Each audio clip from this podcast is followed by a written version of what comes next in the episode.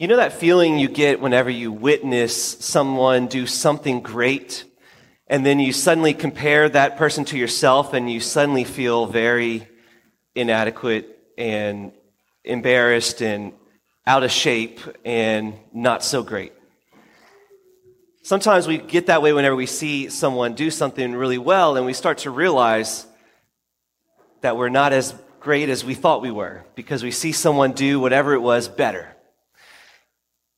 This happened to me whenever I was in school for seminary. I had a good friend. His name was Nick, who was really athletic. And, um, and I'm athletic pretty much, and, uh, and I enjoy playing sports, but something about being around Nick, he was always just, uh, he just had the upper edge on whatever sport it was. He was the kind of guy that could pick up a golf club for the first time with no um, experience, and he's just going to be great at golf. And same thing with football or whatever. And um, well, Nick came from a family with 10 brothers and sisters, um, which I know is kind of rare these days, but um, he, he had a lot of brothers and sisters. He was from Virginia, and um, his dad was quite the athlete as well. And you see, his dad invited all of his children before they graduate high school, if they would run a marathon, the dad would pay for their college. So that was the deal every single child, boys and girls, all of them, that the deal was before you graduate high school, you have to run a marathon, and if you do so, then your college would be paid for. And at first, you're like, well, gosh, it's kind of harsh. what kind of parent would do that? Um, but, but there was formation. There was a lesson here because the dad would actually run the marathon with them. So he didn't just like give them an impossible task. The dad would train with them and together. It would be a great bonding experience that he had with every one of his kids. And also an incentive to do, to really push yourself, challenge yourself, and do something great. Well, um, you know, of course, my buddy Nick did this before he graduated high school and, and his college, you know, was paid for by his parents. And, um, but, uh, when I was in school, the time that I knew Nick, his brother was a senior in high school. And it was time for his brother to run his marathon. And, you know, we're coming towards the end of the year. It was about um, April. So there was only one more marathon opportunity that was left. And, and so it was time for his brother to, to run the marathon uh, before he graduated. And so his brother was training. His dad was training with him. They were training together and preparing for this race. And then the week before the race, the dad gets injured. And the dad's not able to to run the marathon. And the dad's, of course, devastated because he's, you know, he really wanted to do this with his son. He's done it with a number of his children already. This was part of the deal. This is a big moment. And the dad is unable to run with him. And so two days before the race begins, the dad calls my buddy Nick. And he explains the situation. And he says, Nick, I, you know, I, just don't know what to do. I, I really feel bad because I really wanted your brother to have someone to run with. And so he, so he asked Nick, he said, What do you think? Do you think you might be able to run with him? Now, Nick was not pr- training for a marathon. so consider, what would you have said in this situation? Two days before a marathon, you get a phone call, an invitation to run one of them without having ever trained. What would you say? Nick said, Sure. Let's do it. And so, of course, Nick, we all think he's crazy. Like, really? Are, like, are you kidding me right now? Like, you're going to go run a marathon without training? Yeah, why not? So he did it. He ran with his brother, kept up with his brother, never stopped, and finished in a reasonable, a reasonable amount of time. And my buddy Nick, I was so impressed. I mean, I suddenly felt extremely weak and unathletic because he was able to do this thing without preparation. I thought, wow, you know, normal people need to prepare for something like this. Normal people need to train for a marathon for sometimes months to get ready to even just complete it, much less do a pretty good time. But why was my buddy Nick's already on the drop of a dime for this occasion. And the reason is because Nick lived a lifestyle that was conducive to be ready for the marathon, even when it came unexpectedly. Nick was always doing some kind of athletic activity, just about seven days a week. He was very much in shape, and although he wasn't endurance training, particularly for a race, he was playing basketball or soccer or ultimate frisbee or just going for a short jog or whatever it was, lifting weights in the gym. He was always active and doing something, and he had the lifestyle that enabled him to always be prepared. So that when he received a phone call two days later, he was able to run a marathon. And it's interesting, you know, we all are willing to pay the price to train for things that we care about. This is why students study for tests. And if it's a test that they really care about, they'll study more than just the night before. This is why sports teams will practice even in the off season to prepare for the season and to prepare for the big games that are to come. This is why sometimes people go on diets to prepare for a special occasion. Maybe they have a particular outfit that they want to fit in, so they, they, for a time, go on a diet so that they can get to what they want to be. We are all willing to pay the price for things that we care about, but usually we're willing to pay a temporary price in order to achieve one particular opportunity. But the truly successful people that we see um, the examples of people that are able to do things particularly well are the ones that don't just train for one event, they adopt a lifestyle of training. Their lifestyle has changed. The people um, that that really lose weight are not the people that just go on a diet and then they take a break and they go on another diet. It's people that make a lifestyle change for their nutrition.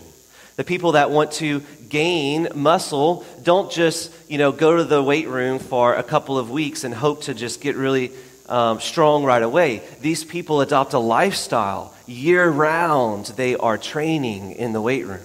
The, the, the championship teams don't just go to practice lackadaisically and kind of just do what they need to do as a bare minimum. They're training all year long, even individually, apart from the team, preparing themselves for the big game. People that are really successful, people that are strong in their body, are strong in their mind, they, they're willing to adopt a lifestyle of preparation. Why don't we do the same for our spiritual lives? It seems like many of us fall into the trap of, okay, you know, Advent and Lent, we're really going to do it. And then outside of Advent and Lent, we kind of just, you know, slip away. And every year we just get back to it. Advent or Lent, we're just going to, we're really going to commit, and then we'll slip away again. And, and it's good, we're at least doing something if we're, if we're, you know, preparing in times of, of these liturgical seasons. But if we really want to be strong, if our hearts and our souls want to be strengthened, just as those athletes and students who strengthen their bodies and their minds, then we need to do a lifestyle change. We need to live our spiritual lives in a way that's always strong and always ready to face a challenge. So today is the first Sunday of Advent. Our readings, um, I'm kind of sick of our end of the world readings, so I'm trying to think of something else to preach on. And uh, but our readings today are about the end of the world again. Big whoop. And um, what we got is Jesus says, "Do not let your hearts be drowsy. Do not let your hearts become drowsy." We're talking about Advent. Uh, there's Advent is the Latin word for coming. Adventus means coming, and we're preparing not just for one coming, but for two comings. We, remember the first coming of Jesus, and we celebrate that coming at Christmas, and so we prepare our hearts for that.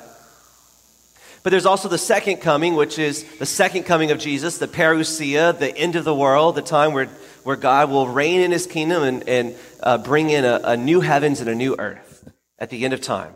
And we don't know when that's going to be. That could be at any time. It could be today, it could be a hundred years from now, or it could be a million years from now, and no one knows except the Father in heaven.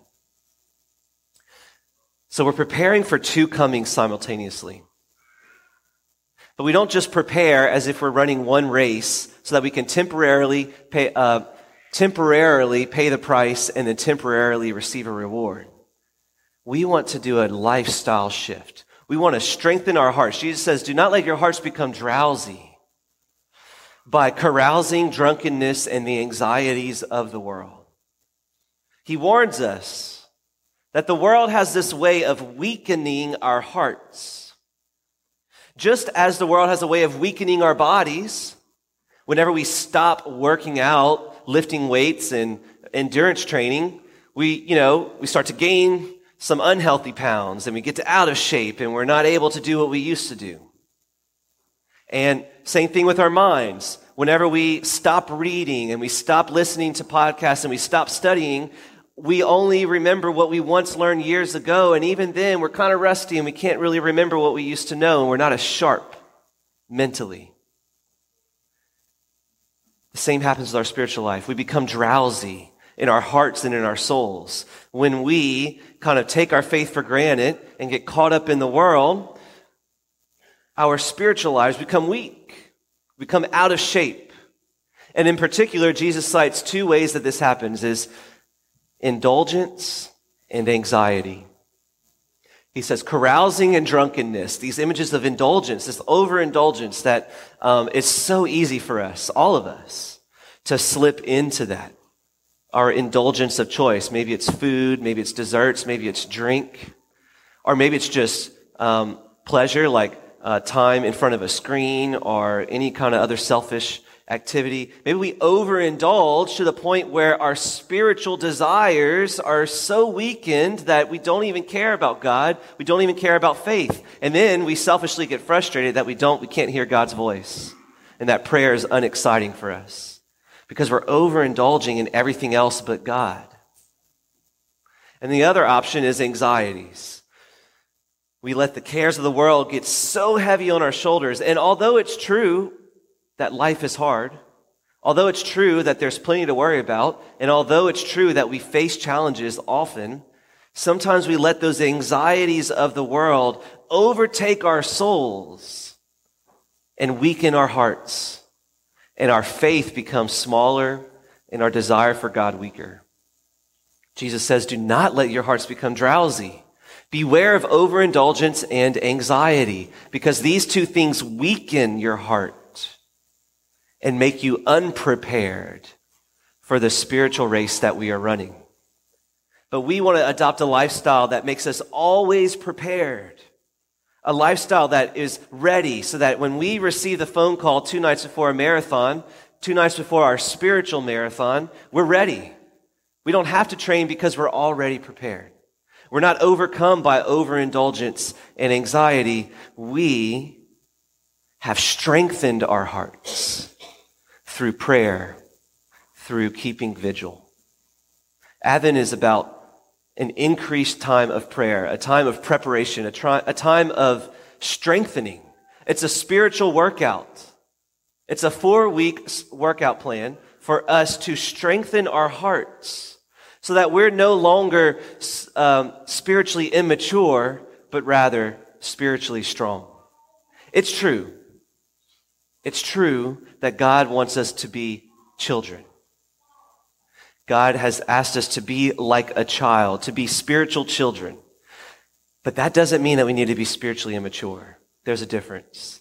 A spiritual child is one who trusts in the Lord to provide because God is our Father and our God loves us. And just as children trust their parents, we trust our Father. But we don't want to be childish like the misbehaving middle schooler who disrespects his parents, not you middle schoolers that are here. But you know, like the, the, the, immaturity, whenever kids become sassy and disrespectful, that's not what we want to be in our spiritual life. Those children have to grow out of that. They have to be weaned out of their selfishness. They have to learn how to grow and to be adults, how to think about others and to recognize their life is not about their own. The same happens for us in our spiritual life. We don't want to remain spiritually immature. We want to strengthen our hearts. We want to be disciples who love the Lord, disciples who are attentive to the needs of others. Just because we've experienced God's love doesn't mean that we are perfectly holy yet. Oftentimes, God meets us where we're at, and we're still so incredibly selfish. And it takes time to strengthen our hearts away from that selfishness. Advent is a great time for us to work that out, to get back in shape, because we're out of shape. We're selfish. Just admit it, we are. But it's time for us to live a lifestyle that is always ready that's always spiritually prepared to love, to love God and to love neighbor. So I just want you to consider today, um, consider, do you have an Advent plan? Do you have a spiritual workout plan for the next four weeks? We're entering into a training ground these next four weeks. Will your heart be strengthened by these four weeks, or will you allow your heart to be weakened by the indulgence and the anxieties of the month of December. December brings a lot of unique experiences. There's a lot of, uh, a lot of great, uh, fun, exciting things that happen in, in December. Certainly, all the uh, gatherings with family and friends, more opportunities to um, maybe you're into Christmas music and Christmas uh, decorations and, and movies. And these are all, these are all fun things. But if we overindulge in the superficial part of Christmas, we lose a desire for the true meaning of Christmas. And similarly, we could get caught up in the anxieties of December. It's busy, it's stressful, there's something every single night of the week. Finances are tight, everybody needs a gift, and we can't afford it. There's all kinds of other things in the world that maybe at home or at work that we're just anxious about and we're just we just have nothing left to give. It's supposed to be fun, but it's not fun. Again, indulgence and anxieties wink, weaken our heart. But we want to have four weeks of strengthening our heart, strengthening our soul to always be ready for any spiritual challenge that comes our way. We don't want to be spiritually immature. We want to be spiritually strong. I want to invite you to some of the things we're doing here at St. Leo. And the bulletin can give you more information about all of these. But we have a few opportunities for Advent uh, for, to hopefully strengthen your heart. We'll have some extra confession times on Wednesday nights. We'll have some, um, some uh, candlelight masses on Tuesday nights. We're doing a book of the month in December. It's a, a wonderful book that teaches you how to pray um, uh, through this, the Advent story. Um, but maybe even beyond what we're doing here at St. Leo, maybe at home. Maybe uh, y'all can commit to some family prayer time. Or maybe, uh, maybe one night a week, or maybe more than one night a week, you maybe turn the TV off and just have a night that's a little bit more quiet for the Lord to speak to you in your heart. Maybe uh, you take an opportunity to serve those who are in need sometime this Advent. It could be anything. And we don't have to do all of it, but the invitation is to do something to make sure your heart's not weakened, but strengthened. Will your heart become drowsy, like Jesus warns? Or will your heart be strengthened over these next four weeks? I can tell you this we won't accidentally strengthen our hearts, just like we won't accidentally grow muscles and accidentally become smarter. We have to work at it. We have to cooperate with the gifts God's given us. We can strengthen our hearts if we commit to some type of spiritual routine over the next four weeks so that as we move on through the rest of the year, we'll always be ready. Because that's what Advent's all about. Amen.